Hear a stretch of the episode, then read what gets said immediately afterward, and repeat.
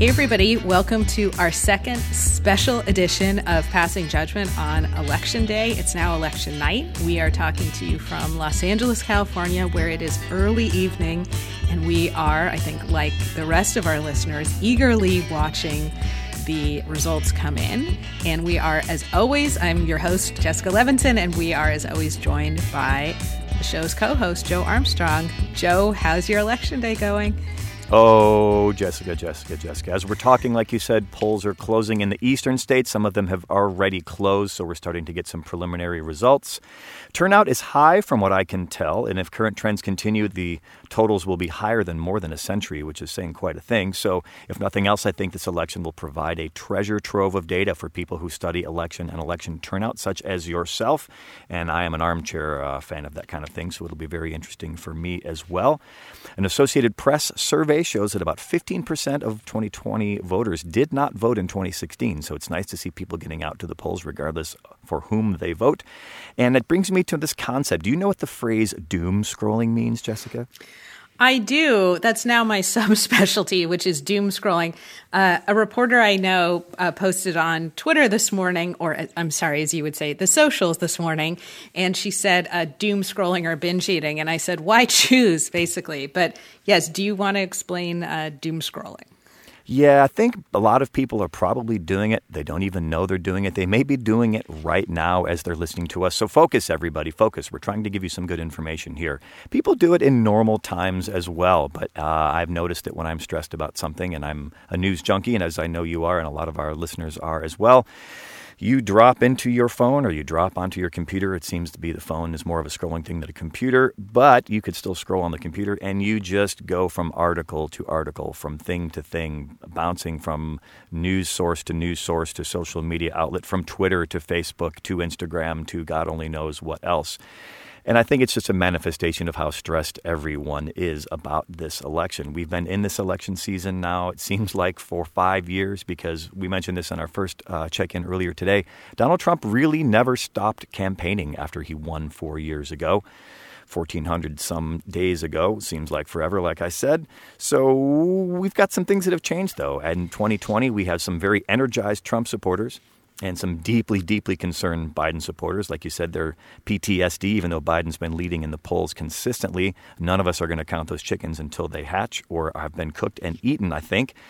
But after 2020, the Trump people, you know, they seemed like a long shot, but now they know they can win. Uh, here's an anecdotal thing. Uh, instead of doom scrolling for a couple hours this afternoon, my special lady friend and I went to Burbank and we had a socially distanced lunch on Magnolia Avenue, one of our favorite spots. And I saw two cars speeding down Magnolia making a big scene with their Trump flag. So it's real and it's out there. Uh, man, what have you seen? I know you've been doing a lot of media hits with a lot of different places. What do you see from your perch, Jessica? I have. Well, what I see is that uh, polling may not be as reliable as we thought. So one of the takeaways from 2016, of course, is there was huge problems with the polls. The polls didn't say Hillary Clinton had a 100% chance of winning, but it certainly looked good for her going into election night. And there were a lot of polls this time around where the question for voters was really is it going to be a Biden big win or is it going to be a Biden small win? And at the moment that we're talking to you, the things look pretty tight. Uh, we don't know what it's going to look like at the end of the night, but what I keep thinking about is how much the Electoral College has changed our country. And we did a special episode with Jesse Wegman, a New York Times editorial board member who wrote a book, The Case for Abolishing the Electoral College. And we're not counting votes. We're counting votes in specific places. We're not asking how many people cast a ballot for Joe Biden or President Trump. We are counting what is happening in Florida, in Ohio, in Michigan, in Wisconsin. And it just has so radically changed the way people run for election, the way presidents are elected, and may be outcome determinative in this case. And so my takeaways right now are that I think we're going to have to really be careful before we uh, take too much stock in polls for 2022, the midterms, and 2024. And there are a lot of very anxious people in the country right now on both sides. It has been thankfully peaceable so far, from what I can tell. There haven't been a whole lot of these doomsday scenarios we talked about in terms of civil unrest. There's been a couple little shouting matches that I've read about here and there at polling places. There were a couple instances of people complaining about uh, polling signs or you know advertising for candidates being you know in the forbidden zone, the demilitarized zone around the polling place, which we all know is a rule, and I think everyone should abide by that rule. But it turns out they were just outside the perimeter out there. So Look, like you said, it's a very hotly contested election this year. And let me say that, you know, from my experience, elections, normal elections, such as they are, are usually like a slow motion plane crash, right? So everybody tunes in and they watch over the course of the night. And then, especially those of us here on the West Coast, because it's later here when we get those results, Usually, by the time we're headed to bed, we know who the winner is going to be. This year, it may take a number of days to get verifiable tallies. That's a long time to watch a plane crash. So, have you worn out the refresh uh, button on your browser or your keyboard, Jessica? I know I certainly have. Um, I think we need to talk about something else, which you may or may not remember. I have a terrible phobia of flying, so I'm really excited you decided to use that as our analogy for tonight. Um, and now we've just added another reason for me to uh, not only curl up in fetal position, but essentially self swaddle at this point. So, uh, have I worn out the refresh button? I don't think I've been this anxious about refreshing my browser since I was waiting for my bar results, which luckily I did pass the first time around. But look, this is not going to be a blowout. And um, things have changed. It's fascinating, you know, what happens on election day, where the morning feels somewhat surreal and slow. And then things really ramp up on the West Coast around 4 p.m. And then all of a sudden, it's just like drinking water from a fire hydrant and trying to keep up with. I mean, what are we really thinking about this time around? It's not just which states are closing, but then also trying to remember oh, which states allow you to count the vote by mail ballots beforehand so that we're also seeing the results for those? Which states allow you uh, which states say, no, you can't count the votes until election day, which is another way of saying, in which states do we think there might be a significant red mirage and or blue shift? So there's a lot to keep track of. And uh, I will just, I hate this phrase. I can't believe I'm using it. But listeners, it is the moment for a little self care. Joe, you told me walk outside, take some deep breaths, drink some water. And that's important for all of us. And as I said on the podcast, we have seen where our country is cracked, and whatever happens, we're going to talk about how to rebuild.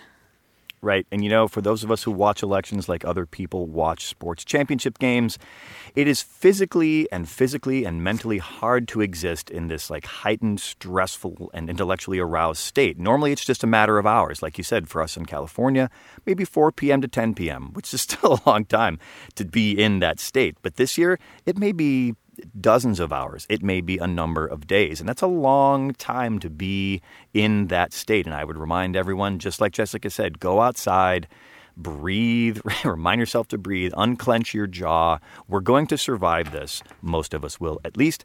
And for a little bit of levity, I will insert this into our conversation, which is the thing that I keep seeing on so- the socials, as I like to say, is this game that everybody seems to be playing. And people do this for different events as well. But there's this game, I'm calling it What Are You Drinking? Right? For those of us who drink alcohol, which is some of us, and I know not you, and if, if you were, yes. I would invite you over to share my bottle of 18 year old Lagavulin Scotch that I purchased to get me through the next few days. I would offer you some, a wee dram, as we like to say.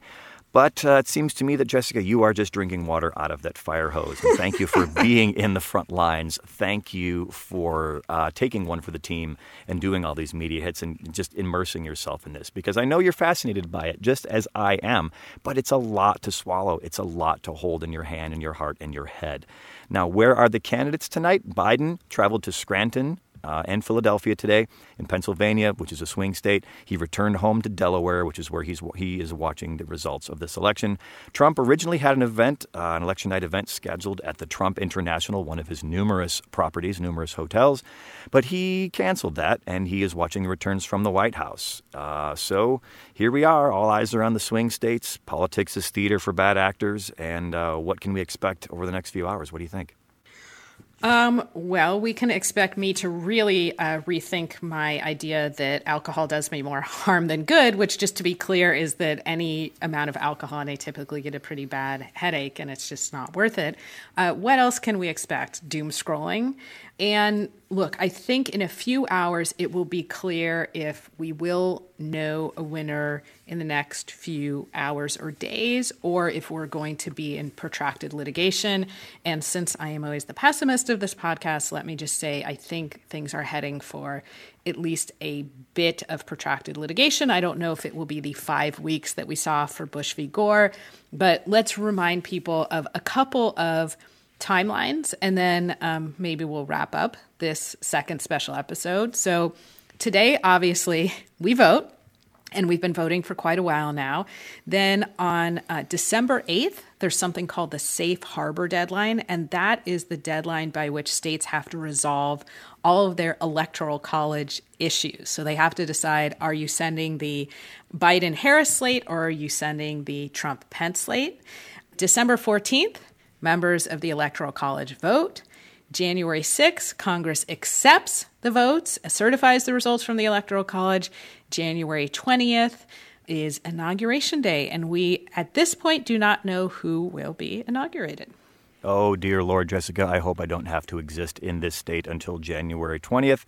I hope that none of us do. And let me leave you with this. You know, when you're feeling uh, optimistic or pessimistic about America, remember that a 2012 study by the National Science Foundation revealed that one in four Americans believe that the sun orbits the Earth and that these people vote. So, with that, as you like to say, we will check in with you again in a few hours. Try to relax, get a glass of wine, get a bottle of wine, get a keg of beer, whatever it is you have to do to get through this, but we will get through it. The sun will rise tomorrow. If it's litigation, it will be litigation. We will continue fighting the good fight, and Jessica and I will keep bringing you as much Mm, I was going to say uh, high level analysis, but we will bring you some kind of analysis as we roll through all of these topics. So thank you, Jessica. Thank you, Joe. It really is a pleasure to be able to talk through these issues with you, and we're very grateful for our listeners for sticking with us on this big day. And we will talk to you again soon.